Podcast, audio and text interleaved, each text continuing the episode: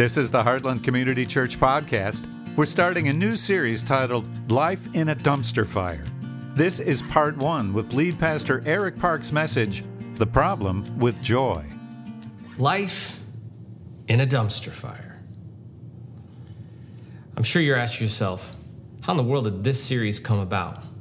Well, I think for all of us, we can agree that this last season has felt a bit like a dumpster fire. Now, some of you may be asking, no, wait, no, wait a minute. Can you define for me exactly what a dumpster fire is? You know, what do you mean by that? Well, I went to Urban Dictionary, and this is what D- Urban Dictionary says about a dumpster fire. It is defined as a colossal mess. So let me ask you doesn't everything feel like a dumpster fire right now? Because I look around and it just seems like everything's up in the air. Like somebody's taken a table and taken all of our game pieces and just thrown them up into the air. There's anxiety all over the place. People are on edge. People are getting sick. People are losing their jobs. There's so much uncertainty. It just feels to me like a hot mess. And if that's what a dumpster fire is defined as, then I think it's pretty safe to say that things feel like a dumpster fire right now. You know, when you think about the world in which we live in, this dumpster fire, I think so many of us that are followers of Jesus, especially in these moments, we find ourselves asking kind of the same fundamental questions, right? Like when you lose your job or uncertainty comes your way or you get that diagnosis, that moment that puts you in the middle of a mess. Isn't it so natural for us to go, wait, why? Why? Why are we in the middle of this dumpster fire? Like, I love Jesus. I'm trying to follow Jesus. I'm trying to do all the right stuff. Why am I in the middle of a dumpster fire? Did I do something wrong? Did we mess up? And I need to say, before we dive into sort of addressing how do we exist in a dumpster fire, I need to start by saying, if you've asked yourself, why is this happening? I just want you to know one, you're in good company. Because a lot of us are asking, why is this happening to me? Second thing you need to know is that dumpster fires, they happen to Christians. They do. In fact, Jesus is kind of clear about this when in John chapter 16, he addresses dumpster fires. Now, he doesn't use that phrase, but this is what he says. He says, In this world, you, follower of Jesus, you're going to have trouble. Like, it's just part of life. There are moments when we find ourselves in the middle of a hot mess. But if you back up one chapter, look what Jesus says in John chapter 15 when he says, I've told you these things. Like, I've taught you all of this stuff. I've taught you and told you these things so that even in the middle of a dumpster fire, my paraphrase, you can be filled with joy. Jesus is saying, look, in this dark world, you're going to have dumpster fires. You're going to find yourself in life in hot messes. But you can also have joy in the midst of a dumpster fire. So that's what we're going to be looking at. Over the next four weeks, how do we find joy? How do we live life in the middle of a mess? In the middle of a dumpster fire? In the next four weeks, we're going to be grounded in a book in the New Testament called Philippians. Now, Philippians was written by the Apostle Paul, and it really is his seminal work on joy. And I think it gives us so much context and content about what do we do as followers of Jesus when we find ourselves in the middle of a dumpster fire, and how do we find that promise that Jesus says that we can have joy even when it's really messed up. Well, let me tell you a little bit about this, about the backstory to Philippians, because it's really important. Number one, as I mentioned, it was written by the Apostle Paul. And it was written to the church of Philippi around 62 AD. Now, this church, the church of Philippi, it was his first Jesus community that he started in Eastern Europe. And Philippi was this Roman colony. Uh, lots and lots of ex military generals. They lived in this particular city. Now, this is going to be important in just a minute. I'll get back to it in a moment. But because it was filled with all these Roman generals, lots of patriotism, like it was like rah, rah, Rome, rah, rah, Rome. And because of this, Paul and his followers, they they faced fierce resistance because obviously they preached Jesus as the true king, and Romans didn't like that. Now, add on top of that that this Paul that this book was penned by Paul in his own dumpster fire. Now, Paul had been arrested in Jerusalem and he had been falsely accused. We know this. This is what Paul did. Got in trouble, got arrested. For 2 years he was he endured in Caesarea trial after trial. And finally, he had had enough of it. And the Apostle Paul said, Listen, I want my trial, my case to be taken to Caesar. And he could do this because he was a Roman citizen. So Rome said, Sure. Packed him up, put him on a ship. They shipped him from Jerusalem to Rome. He did have a shipwreck, so they had to send another ship. They picked him up. They got him to Rome finally, and there they put him into prison, Mamertine prison, where he was awaiting an outcome. One of two things he was going to be executed or he was going to be set free. Either way, he didn't know what was about to happen to him. And this is what we could call Paul's personal dumpster fire. Stuck in a prison, locked up, right? Can you relate to being locked up? Enduring the same thing day after day. Can you relate? having no idea how this is going to turn out. Can you relate? A dumpster fire. And this is where Paul writes this most important book in Dumpster Fire about how we can find joy in a dumpster fire. So, that's the backstory on the book.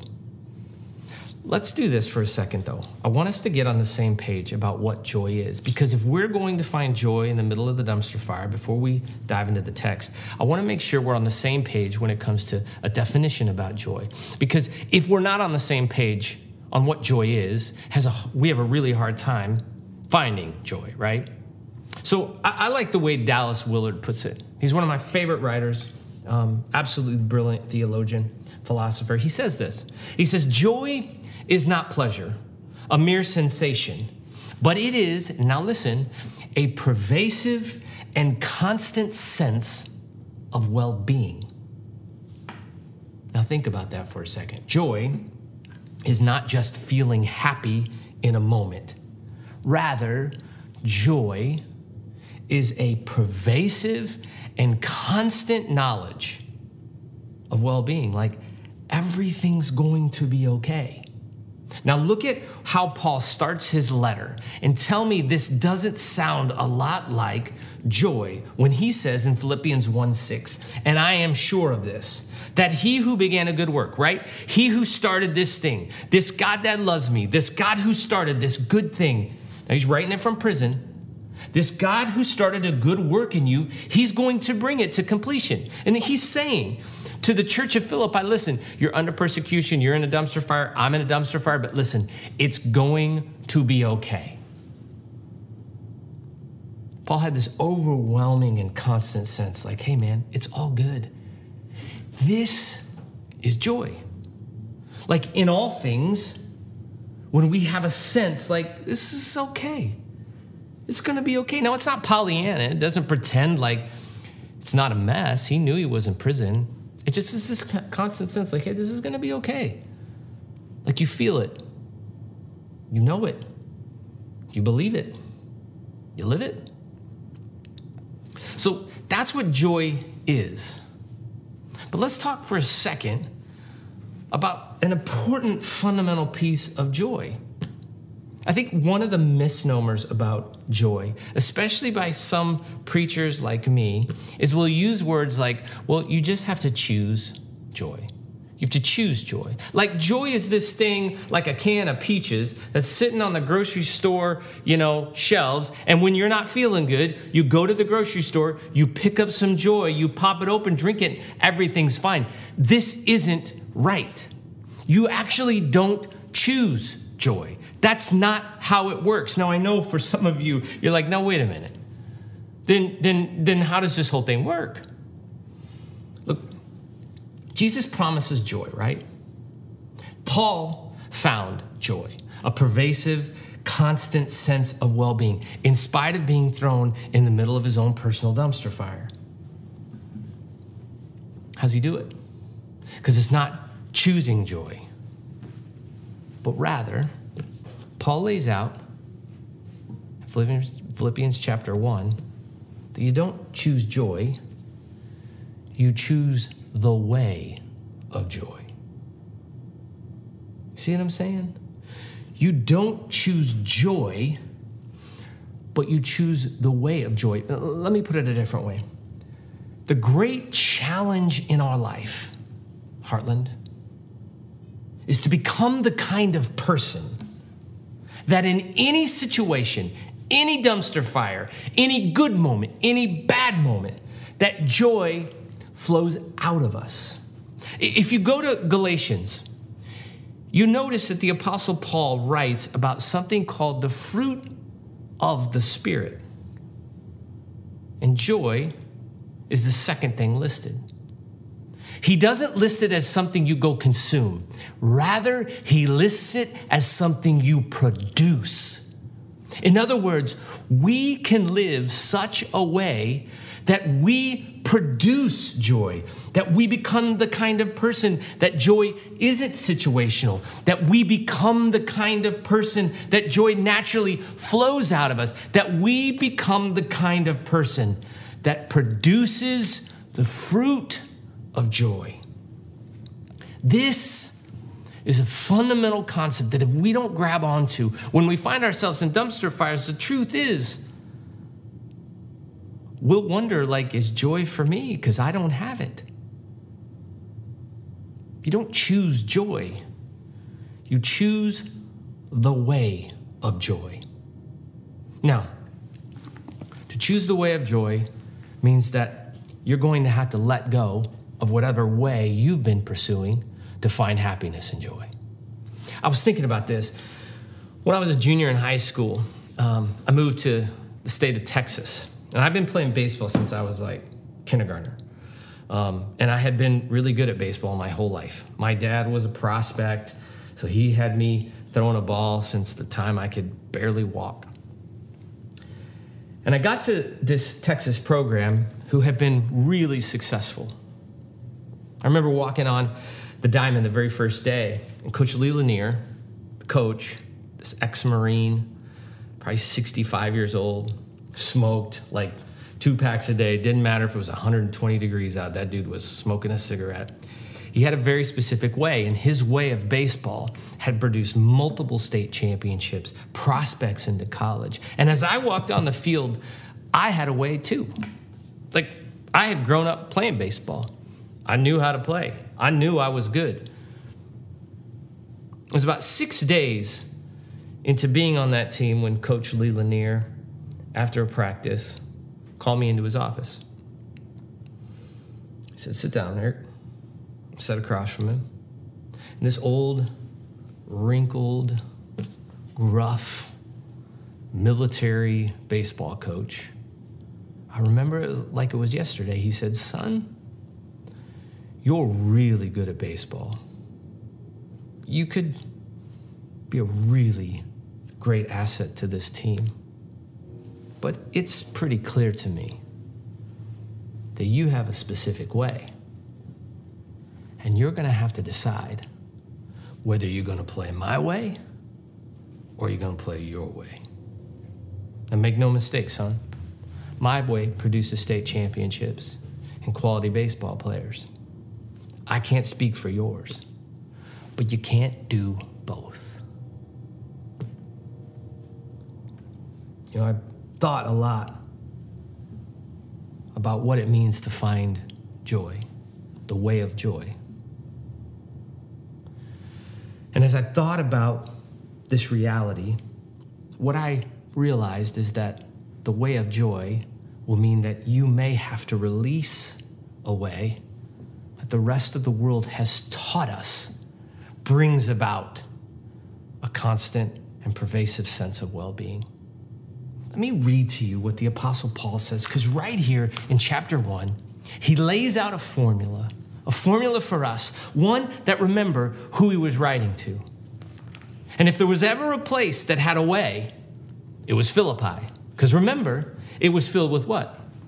Roman ex military, people who had seen a way of living. They're like, this place, this is the Roman way. If you want to find success and happiness, you do it our way. This was a patriotic place. Like, think of the most patriotic place you can in the United States. And this was like 10x that. And so when the Apostle Paul lays out a new way for joy, he knew who he was talking to. And he was saying, You'll have to choose between that way and this way. Well, what was the Roman way? Well, it's the same way that every human way is, if you're honest with each other, right? Self reliance, self promotion, self protection, and self absorption. Honestly, isn't this the human way? Isn't this what we do in our pursuit of happiness? We think about relying on ourselves and pulling ourselves up by our bootstraps and promoting ourselves and protecting ourselves and what we've built and being absorbed with number one. And the Apostle Paul takes this and he tears it apart. Now, if you have your Bibles, I want you to open them up.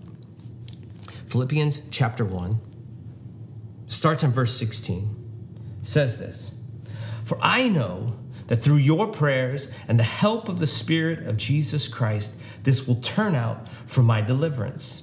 And it is my eager expectation and hope that I will not be at all ashamed, but that with this full courage now as always, Christ will be honored in my body, whether by life or by death. For me to live as Christ, to die is gain.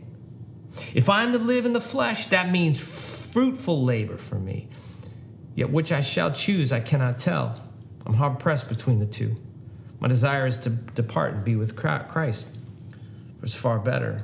But to remain in the flesh is far necessary on your account.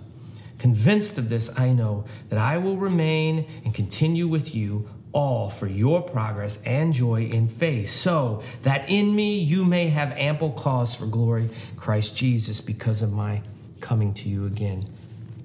Only let your manner of life be worthy of the gospel of Christ. Now, think about what I listed. What's the human way to find joy? Self reliance. Now, look what the Apostle Paul says about self reliance. When you look at verse 19, he says, For I know that through your prayers and help, the Spirit of Jesus Christ will turn out for my deliverance. You notice he doesn't say, based on what I know and my plan, I'm going to get out of this mess. He says, based on your prayer and Jesus' plan. That's it. He says, it's not really about self reliance. It's really about faith and worship. This God who has a plan, like he's going to figure it out.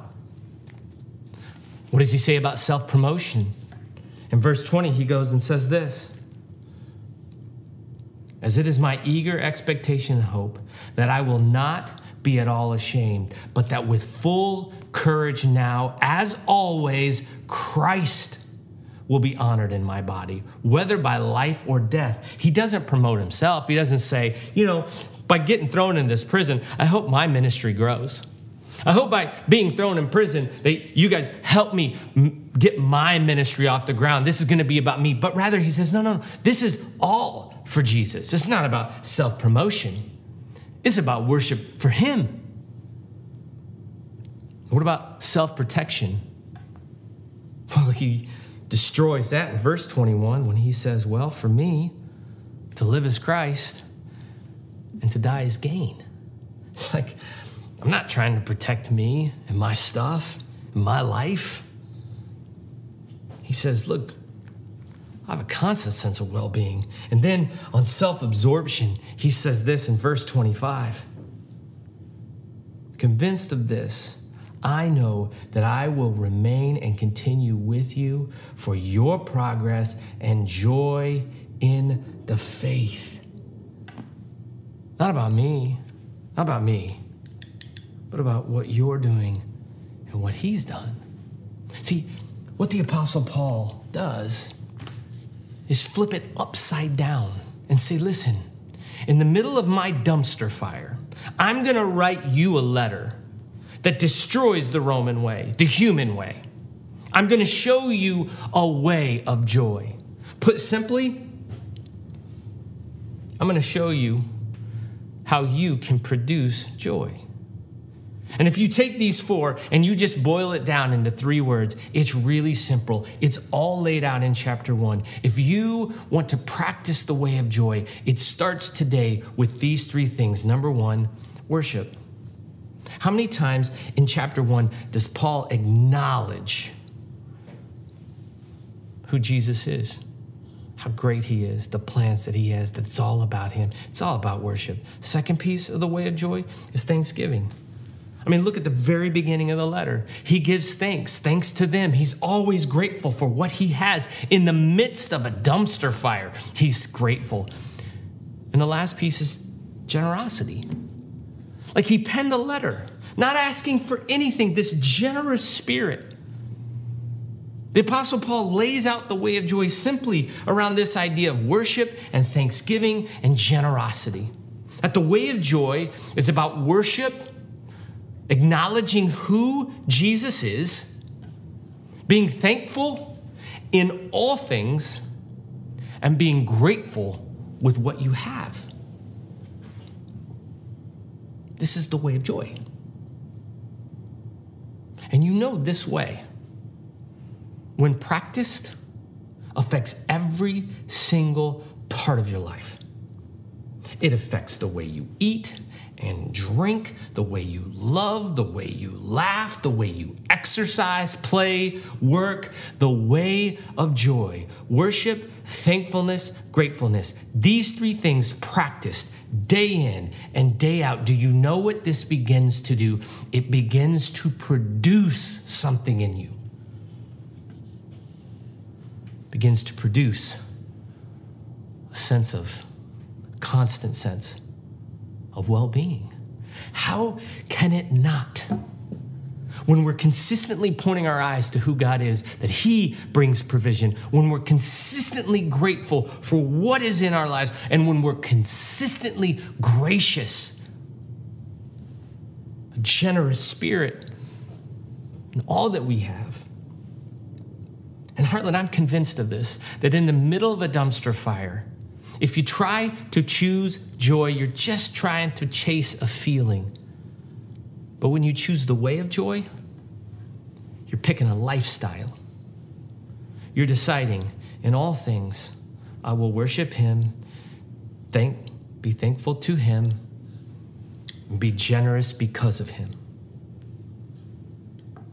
The way of joy, it shapes who we are. It has the power to change us into people who produce joy, not people just seeking happiness.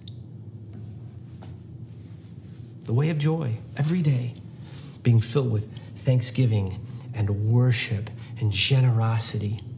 Can you imagine? See, this is what the Apostle Paul lays out in chapter 1 is the way of joy. Worship, thankfulness, generosity.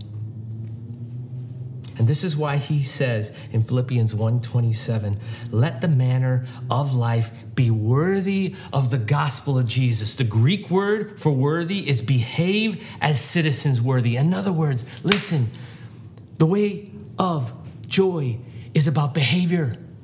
What happens when in the middle of a dumpster fire you see people of faith who joy emanates from them like a mighty rushing river. It speaks to the good news that in us we have joy produced and it has nothing to do with our circumstances. That's the power of the gospel. And this is the way of joy. And so, this is my challenge. One, I want to challenge everybody who's tuned in to do four things this week. Number one, I want you to read all of Philippians 1. Just read it. Maybe you read it every day. But then I want you to practice the way of joy this week. I know you don't feel like it, especially if you've been chasing joy your whole life. It's not easy. But I want you to practice one, spending five minutes just worshiping God. I mean, you could go to listen to some of the worship music that we're putting out on Forest City Worship. You can go into the Instagram that's at the bottom of the screen or go to our YouTube page. But five minutes where you just worship, you just say, God, you're good. You're good. In spite of everything, you're good. Then, then the third thing, I want you to find every day one thing to be thankful for. And then I want you to practice generosity. That's it. Read Philippians.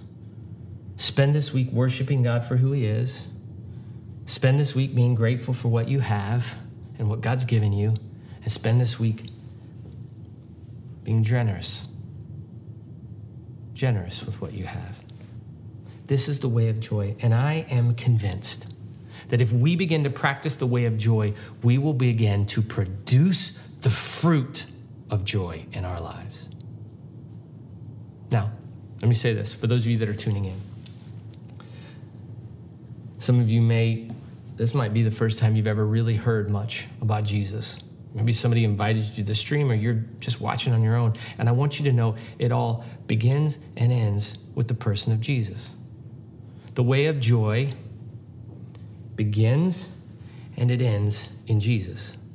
And so if you don't know him like you can, it's really simple. John 3:16 says God loves you. It acknowledges the reality that every single one of us we're not perfect and yet in the middle of our mess, God sent his son to die for our sins. And if we confess with our mouth that Jesus is Lord, Romans 10:9 says like we can we can be with him because it is by grace that you've been saved through faith, Ephesians 2 8 tells us. And so I want to invite you, if you haven't accepted Jesus as your Lord and Savior, then if you want to experience joy in a dumpster fire, I think it's a pretty good place to start. Let me pray. God, for all my friends, I pray that you would help us understand the message and practice the way of joy this week that you would help us engage in a lifestyle of worship for who you are, thanksgiving for what we have, and generosity in what we have. That as we practice the way of joy, God, help us see how this way produces fruit of joy in us. And for those that may have never accepted you, I pray right now you give a sense of peace as they confess with their mouth their sins and you as Savior. We'll give you glory for all that you're doing in the midst of a very messy world. We need you more now than we ever have. In Jesus' name, amen. You've been listening to part one of the Life in a Dumpster Fire series with lead pastor Eric Parks. You can experience the entire service this message came from by going to heartland.cc and clicking on the watch page, or go to our YouTube channel at Heartland CC Rockford. You can also watch it on the Heartland CC app. Thanks for listening.